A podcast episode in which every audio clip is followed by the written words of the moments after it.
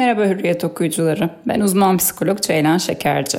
Yalan söyleyebilmek çocuk gelişiminin bir parçasıdır. Ancak çoğu ebeveyn için çocuğunun yalan söylemesi şaşırtıcı ve endişe vericidir.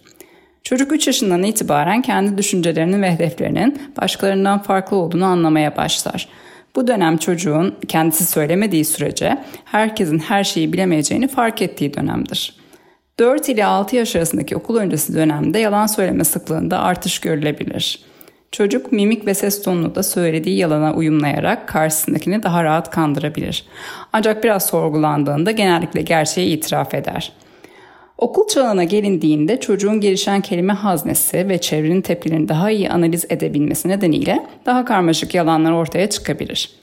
Çocuk kendisini zor duruma sokacak olayların üstünü örtmek, başkalarının yalan karşısındaki tepkisini görmek, hikayesini daha heyecanlı ve süslü hale getirmek, etrafın dikkatini çekmek ve istediği bir şeyi elde etmek için yalan söyleyebileceğini keşfeder. Çocuklarda hayal gücünün geniş olmasından kaynaklı kurgular ile yalan söyleme davranışı birbirine karıştırılabilir. Çocuklarda yalan söyleme davranışının önüne geçebilmek için çocuğu yalan söylemeye iten durumların ortadan kaldırılması gerekir. Çocuğun yoğun stres ve baskıya maruz kalması, üzerine yüklenen yüksek beklentiler, mükemmeliyetçi anne baba tutumları ve cezanın gündemde olması yalan söyleme davranışının gelişmesini tetikler. Çocuğunuzun yalan söyleme ihtiyacı içine girebileceği durumları göz ardı edip yeniden yapılandırmasına yardımcı olun. Örneğin çocuk yere su döktüyse suyu sen mi döktün diye sormak yerine ufak bir kaza olmuş hadi birlikte temizleyelim diyebilirsiniz. Çocuğunuz bir hatasını ya da suçunu itiraf ettiğinde dürüstlüğü için teşekkür edin ve doğruyu söylemesinden duyduğunuz mutluluğu belirtin. Bu çocuğunuza her koşulda yanında olduğunuz ve yalan söylemesine gerek olmadığı mesajını verir.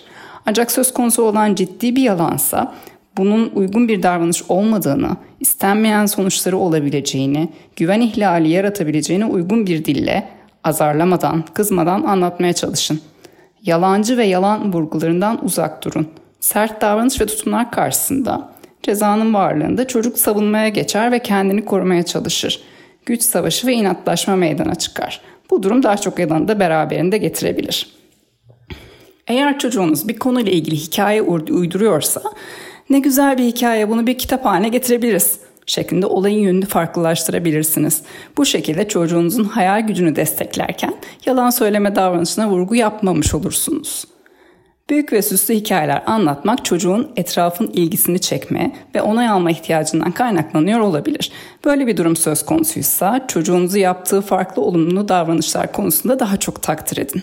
Değerli olduğunu hisseden, özgüveni gelişmiş bir çocuk yalan yoluyla kendi ispatlama yoluna girmeyecektir. Çocuklar istedikleri bir nesne ya da ihtiyaç duydukları kişi için de yalana başvurabilirler. Çocukla kurulan sağlam temelli ilişki duyguların ve isteklerin anlaşılması için kaynak oluşturur. Çocuk her koşulda ailesi tarafından anlaşılacağını, sevileceğini, gerekli destekle doğru yönlendirileceğini ve güvende olduğunu hissederse yalan söyleme ihtiyacı oldukça azalacaktır. Anne ve babanın da çocuğun önündeki en yakın rol model olduğu göz önüne alınınca ebeveynin davranış ve tutumlarının da yalandan uzak olması önemlidir.